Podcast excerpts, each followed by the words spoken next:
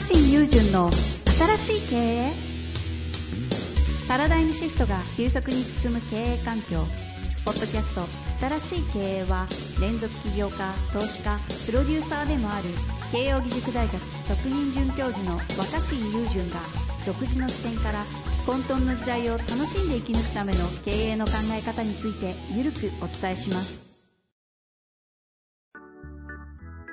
こんにちは、遠藤和樹です。若新友人の新しい経営。若新さんよろしくお願いいたします。はい、お願いします。さあ、今日も行きたいと思いますが、今日のご質問、えっ、と、IT 経営者33歳となっております。の若い方だ。若いですね。最近経営者多いですね、若い。さあ、今日の質問早速いきますが、すごいシンプルな質問でして、プレゼンテーションはどのように組み立てますか？若新流のプレゼンの極意、伝える技術を盗みたいです。ということですね。なるほど、それは。いやー露出多いからね、いや、最でも、近。どう、でもどうなんだろう。僕のプレゼンをうまいって思ってるってことなのかな。そんな。でも、あれじゃないですか。やっぱ唯一ひろゆきさんに叩かれてない文化人みたいな。いやある気がしますけど。いや、それは僕は個人的にあの、ひろゆきさんの特性みたいなのをなんかまあ勝手にちょっとこう、分析して、あれ僕なんかあの、ああいう番組出る時も、はいはい。この人、この人こういう、あの、か視点なんだな、みたいなのに、あ意外と合わせて喋ってるから。ああ、本当それありますよね。あうんまあまあ、そういうのも含めてちょっと今日あると思うんですが、今ってうん大学教授として喋る機会、テレビメディア、まあラジオも載ってて、うん。まああともろもろ講師、セミナー的なことですか？講演とか。うん、だけどまあそうだ。でもやっぱり企業とか町とかの新しい企画とか、その。うん、実験的な事業とか政策を作る仕事の方がやっぱ重たいっていうか、いや一生懸命やってるから。はいはいはい。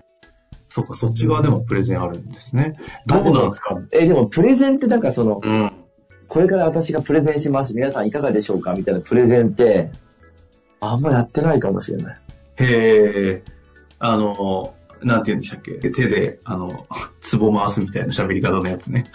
昔、うんなんて言うんでしたっけ？うん、わ、わあとなんかその、あの黒回しね。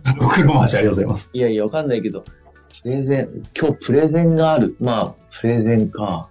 あの、まあでも人前で発表するとき、伝えるときにどうするかってことだと思うんですけど、うんうん。うん、いくつかポイントがあるんですけど、まあ企画ではい。最初に、最初にまずその、えっと、人前に立ってなんか企画に参加してくれた人たちに対してお話をしたりとか、うんうん。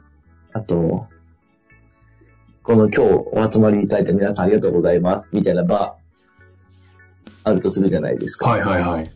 そういう時も結構昔から、あの、一貫して同じやり方をしていて、ほう。えっと、テンション低めで始めるっていう。え、な、なんかお、おもろいノウハウ来ましたね。テンション低めで始める。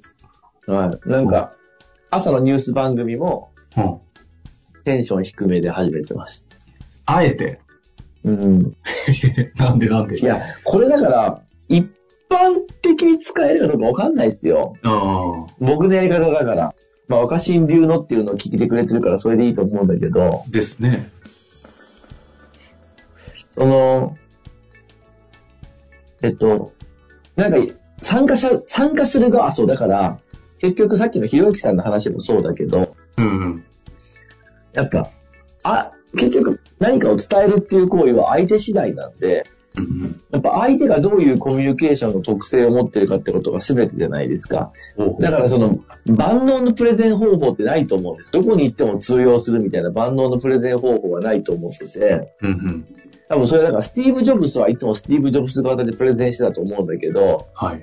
あなんでうまくいくかっていうと、あれはもうスティーブ・ジョブズの場合は圧倒的すぎるから、世界中の人がスティーブ・ジョブズの話聞きたいっていうモードだから、スティーブ・ジョブズの話を聞きたいっていうモードの人しかいないから、うんうんもう一律スティーブ・ジョブズ型でいけると思うんですよ、彼うん。は。はいはいはい。もう、死んじゃっていないとね。ええってことを考えると、スティーブ・ジョブズなんかではない我々は、常に相手に合わせるしかないと思うんですよ。はあはあはで、プレゼンの第一声から、テンション高くいけるときっていうのは、あ。うん。もう相手が、聞く相手とか、その参加してる人たちが、合ってましたってなってる時以外無理ですよね。はあはあはあ。あの、ライブっすね。そうそう。もう、やっと始まったもうって聞く側がなってれば、それは、皆さんこんにちは。気持ちよく始めればいいと思う。うんうんうん。でも、そういうプレゼンの機会って逆に少なくないですか？まあ、てか、い、いね、し若新さんが言うぐらいですからね、若新さんの知名度をもってしてそうだとすると、ほとんどの人は、いや、そう、ねそんなないです。特に新しい企画だったりとか仕事の提案するときって、あの、初めて会う人の場でプレゼンすることの方が多いと思う。な何度も何度も会ってる人の場に改めてプレゼンって逆に珍しくないですか？まあ仕事のプレゼンの場っていうのは、じゃあ今度うちに弊社に来ていただいていいですか？担当者と上司も呼んでおきますので、みたいな感じで、うん大体担当者と上司その上司ってその日初対面じゃないですか。はいはい。そうするとその初対面の人に、それでは聞いてくださいってことでしょ。うんうん。待ってましたってなってないですよね、大体。確かにそうね。うん。その、ずーっと一緒に仕事してる人に対して、うん。岡新さんちょっと新しい企画持ってきてって言われて、長年の付き合いのその中人に対して話すときには、もうすっごい持ってきたよ、ちょっと聞いてよ、行くで、みたいな感じで言っても、イエイイエイってなるけど、はいはいはい。まあそういう場合はそれでいいと思うんです。つまりそれは、あの、自分もテンション上げやすいっていうか、うんだって、プレゼン聞く側が、喋ってほしいと思ってるんだ。そうね、確かに。うん、うん。プレゼン聞く側が喋ってほしいと思ってるんだから気持ちよく喋ればいいじゃん。伝える相手との関係において、相手がどういう状態にあるかっていうのには、ちゃんと考えながらやってるんですね、これ。うん、っていうかまあ、結局、あの、プレゼンテーションって、その、実はさ、その日本語にするとさ、提示って意味は、提示難しい字書くんだよ。口、口に下に O って書くんだけど、く口の下に O って書いて、で、示すって書いて、提示っていう字書くんだけど、はいはいはい。プレゼンという行為を自分から聞き手にその一方的に伝える矢印の向いてるものだって考えがちなんだけど、結局いいプレゼンっていうのは聞き手が聞きたいなって思うし、思って、聞きたいなって思って聞いて、さかつなんかいろいろ質問したりとか、感想を言ってくれたりってこう、やりとりが成立する状態じゃないと、ものって伝わらないと思うんですよね。はいはいはい。うん。だから誰がどんな状態で聞いても、万能に面白いっていうやり方はない。まあ、スティーブ・ジョブズ以外ないと思う。なるほど。え、ちなみにテレビ出るってちょっとまた違う、同じですか？そういう考え方。だって、テレビ、テレビ出るときって常に、若し待ってましたって人がテレビの向こうにいるはずがないじゃん。うんうんうん。だから、まあ僕 YouTube みたいなのやってないけど、YouTube チャンネルでいつも YouTube のもう固定ファンがいるって人に向けるときは、こんにちはって言ったらもう視聴者も見たくて押してるから、うん。待ってましたなのかもしれないけど、テレビとか普段の仕事、ちょっと若新さんが上司の前でプレゼンしてくださいっていうときは、基本、なんやこいつどんなもんやっていう、聞き手は、車に構えてるっていう前提で話してます、僕はまず。ああ、その前提で話した時に一つがテンション低めで始めるっていうのはすごいわかるんですけど、なんか他というか、この辺どうなんですか？他には。いや、でもそれは究極的に大事なことの一つだと思うんですよ。だっ、て、聞き手が、車に構えてるときにどう上手に伝えるかってことがビジネスの場でのプレゼンするときじゃないですか。なるほどね。下に構えてる時ね。だって、だって相手が、待ってました、待ってました、早くプレゼンして、もう何々さんの話すごいんだもんっていう状態の時にプレゼンなんか悩まないじゃないですか。うんうんうんうん。いつも通り気持ちよく喋ってくださいよって人も。でしょ？その時は、相手はその人、あなたの話聞きたいんだからもう大丈夫ですっていつも通りで。うんうんそうじゃなくて、相手がまだ、あなたの話を歓迎するとは限りませんよっていう状態、冷めてる状態、まだスイッチ入ってない状態、なんやこの人どんなこと言うんやろってぐらいの状態の時に、どう、あ、結構面白いかもこの人の話って思ってもらうかが大事だと思うんですよ。これあの話し出したらいくらでも出てきそうですけど、まさにプレ、ビジネスプレゼンは相手が車に構えてる時に伝えるからテンション低めで始めるのもすごい通ずるんですけど、こっからどうなんですか？準備とかってどうしてるんですか？組み、論理構成の組み立てとか構成とか。結構ちゃんとや、や、作っていくものなんですか？若新さんは。うん、で、結局どんなに論理構成を組み立てて、うんうん事前準備をしっかりしたプレゼンでも、うんもう聞いてる人が、な、何言ってんだよ、偉そうにとか、なんでテンション上げて、なんか一人ノリノリ喋っちゃってんだよって思われたらもう終わりだと思うんです。確かに。うん。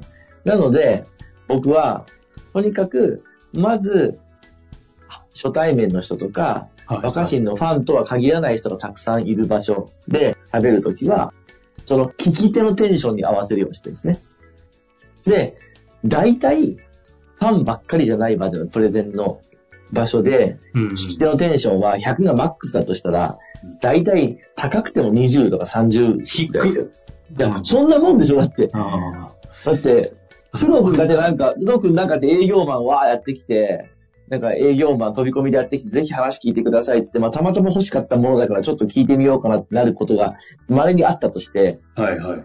その商品欲し、たまたま欲しかったからといって、派手10%とかのテンションで、あ、いいっすね、いいっすねって聞く話なんないね、確かに。なんないでしょ？うんまあまあ、どんなもんすかみたいな。まあ基本もうゼロ、ゼロか10ぐらいの世界でしょ？でしょ？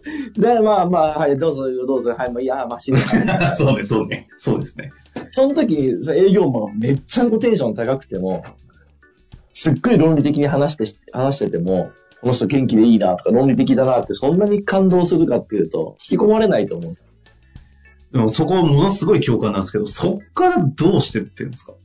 あ、で、なんかあるとしたらポイントあるんでいや、で、そう。で、まあでも、とにかく、なんでここのしつこく言うかっていうすと、か最初にやっぱ相手の聞こうとしてる姿勢の温度感と合わせるのがすごく大事だと思うし、結構難しいんですよ。ああ。で、大勢の前でプレゼンするときはテンション高くやらないと自信ないのかなって思われちゃいそうだなとか、うんうん。舐められちゃいけないなとか、うんうん。この人上手なプレゼンするなって思われたいって思っちゃうんだけど、でも常に自分が、その、椅子に座って聞いてる側の立場になってみれば簡単だと思うんですよ。あ今その場で自分が座ってる側だったらどんなのテンションだろうかって。あ。はいはいはい。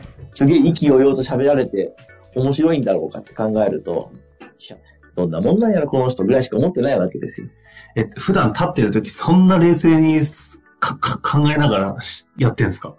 まあ冷静に考えながらっていうか、つまり結局空回りしないようにしたいな。滑らないように、滑ね滑滑らないようにしたいなってだけですよ。あでで、だから自分のファンばっかりとは限らないところでは、聞いてる人ぐらいのテンションにしようと思って、あ。で、ええ聞いてる人ぐらいのテンションにして始めるんですよ。そうすると、まあ、あの、聞き取りにくいような小さい言葉で喋っちゃダメだけど、うんうん。でも、まあ、比較的、うん、テンション低めで小さな声でボソボソ喋る。そうするとよく言われるのが、その会場の中には、僕と長い付き合いの人も何人か大体いるじゃないですか、そううんいうのがあって。うんうんあれ、若新さん元気ないのかなとか、うん。うん。若新さん最初すごいテンション低かったですねって。なるんだけど、ほうほう。それは長い付き合いをしてる人だからそう思うだけで。はあ、そっちに合わせるんじゃなくて。うん。で、僕は大事なんですけど、ほそのテンションで始めていって、ちゃんと自分が用意してきたプレゼンの伝えたいところが丁寧に伝わったり、あの、言うべきところがちゃんと伝わると、うなずきとかがちょっとずつ出てくるんですよ、聞いてる人う。が。はいはいはい。うんううなずいてる量とかに合わせて、ちょっとずつテンション上げていきます。っていうか、むちゃむちゃ精密にやってますね。で精密にっていうか、でも、これでもさ、友達との会話も一緒じゃない？友達との会話も、相手がまだそんなになんか、その話、面白いって言ってない時なのに、一人だけ一方的にうわーっと喋ってても、友達に喋られても、ちょっとってなるじゃん。でもそうね。、友達が、おうおうおうえ、もっと聞かしてよ。えめっちゃおもろいじゃんってなってきたら、でしょってなってくる。確かに。そう、それだけのことだと思う。だから、なんあーそれ1対1だったらすごいシンプルにできるんだけど、大勢の前とかでプレゼンってなると、どうも張り切ってやんなきゃいけないってみんな思い込んでて、それはだからスティーブ・ジョブスのプレゼンを見すぎなんですよ。うんスティーブ・ジョブスが最初から皆さんみたいな感じで、うわーってなるのは、じゃあ、もうみんな待ってましたってなってるから最初からテンション高くてかっこよく決めて OK なんですけど、待ってましたってなってないわけですよ、僕らは、普通の人は。あだから、すいません、ちょっと喋らせてもらいますと。今日、な話なんです。こんな風に思ってて、こう思ってまして、どうですかねって言って、2、3人がうんうんって出すと、あ、なんか少しうなずいてくれてる人がいますよね。で、あ、会場側も、あ、ちょっとうなずいてる人もいるな、あ、まあそんな気もするな、みたいな。ちょっとずつ笑いが出てきたりとか、あ、そうだそうだ、みたいな、なってきて、そうなんです、みたいな。ここめちゃめちゃ伝えたいところで、みたいなところで、こう、会場のテンションが上がってきたら自分も強めに伝えるっていう。はあ。かなり相手ファーストですね。相手ファーストっていうのは本当は伝えたいことを伝えるためにやってるから自分ファーストですよ。ああ、結果、結果的にね。いや、いや、気持ちよく喋るためには。だって、あの、プレゼンテーションも結局これコミュニケーションなんで、だからテンションがやっぱ合っていかないといけない。で、朝のニュース番組も、なんか、あの、朝みんな眠くて、家の前で眠眠いなーって支度してる中で、テレビに出てる人すっごいテンション高いじゃん。僕テレビ見てるとき朝からテレビの向こうの人テンション高いなと思ってたんですよ。マジで？それで、お自分は違うと。で、僕はだから試しに、うん朝のテンションに。いや、だって視聴者は7時とか絶対眠いから、でも番組 MC とかアナウンサーは立場もあるから、おはようございますってなるじゃん。うんいや、おはようございます。そんな高いテンションじゃないよ、絶対お茶の間と思ってて。だから、僕は、あおはようございますと、おかしんさんどうしたんですか？元気ないんですか？眠いですか？いや、眠いですよ。朝7時ですもん、まだ、みたいな。視聴者なんですね、その時みたいな。うんうんうん。でもそれも、ちょっとずつ、いや、視聴者見見えないけどね、カメラの向こうだから。でもおそらく眠いだろうな、みたいな。で、だんだんこう番組の中の、スタジオの中のやりとりの中に、ヒポカシンさん、あ、なるほど、そういうことですか、とか、あ、わかるわかる、とか言ったら、でしょ？でしょ？みたいな。で、ちょっと、あ、この人なんかちょっとずつテンション上がってきてるな、みたいな。そうすると、受け、受け手側も、自分と一緒に盛り上がっていってるって気になると思うんですよ。置いてかれない、置いてかれちゃってないっていう感じ。うん。やっぱプレゼンってさ、一生懸命資料を作って、論理的に説明しても、お客さんが全然ついてきてくれてないっていうか、空回りしちゃってる時ってあるじゃないですか。はいはい。あの時めっちゃ悲しくないですか？いや、そうですね。皆さん多分一回は経験したと思うんですよ。ええもう人生で何何十回も経験してますよ。ああるでしょう。んしかも同じ話を別のとこではすごい刺さったはずなのに、あ今日全然刺さんねえな、みたいな。あはいはい。それは話の内容が微妙だったんじゃなくて、これなんかプレゼンテーションという一つのコミュニケーションの空間の中で、相手がついてきてないんだと思うんですよ、温度感。ああ。なるほど。もうあの、ここにも聞きたいこといっぱいですが、そろそろお時間も来ましたが、すごいですね、やっぱ若新さんね。テレビでそんな朝、視聴者側のお茶の間のテンションに合わせながら徐々にアップしてたなんて、喋っていいですか？みたいな話聞きましたけど。いやいやまあまあ、そういうことをやってみたこともあった。で、最近は結構朝の番組とか長く出てるから、最近はなんかもうファンが増えてて、ツイッターとかでも若新さんだ、今日若新さんの日だとかなってるじゃん。そうやって、ファンが待ってましたってなってれば、そのテンションでいけばいいので。なるほどですね。うん。しっかりメディアを通してファン作りまで意識してたとは知りませんでしたが、でいや、とても参考になりましたのでね、温度感を合わせる、テンションを合わせると。いうことで、ぜひ、皆さん、活かしていただきたいなと思います。若新さん、ありがとうございました。はーい。本日の番組はいかがでしたか？番組では若新雄純への質問を受け付けております。ウェブ検索で「若新雄純」と入力し検索結果に出てくるオフィシャルサイト「若新ワールド」にアクセス。その中のポッドキャストのバナーから質問ホームにご入力ください。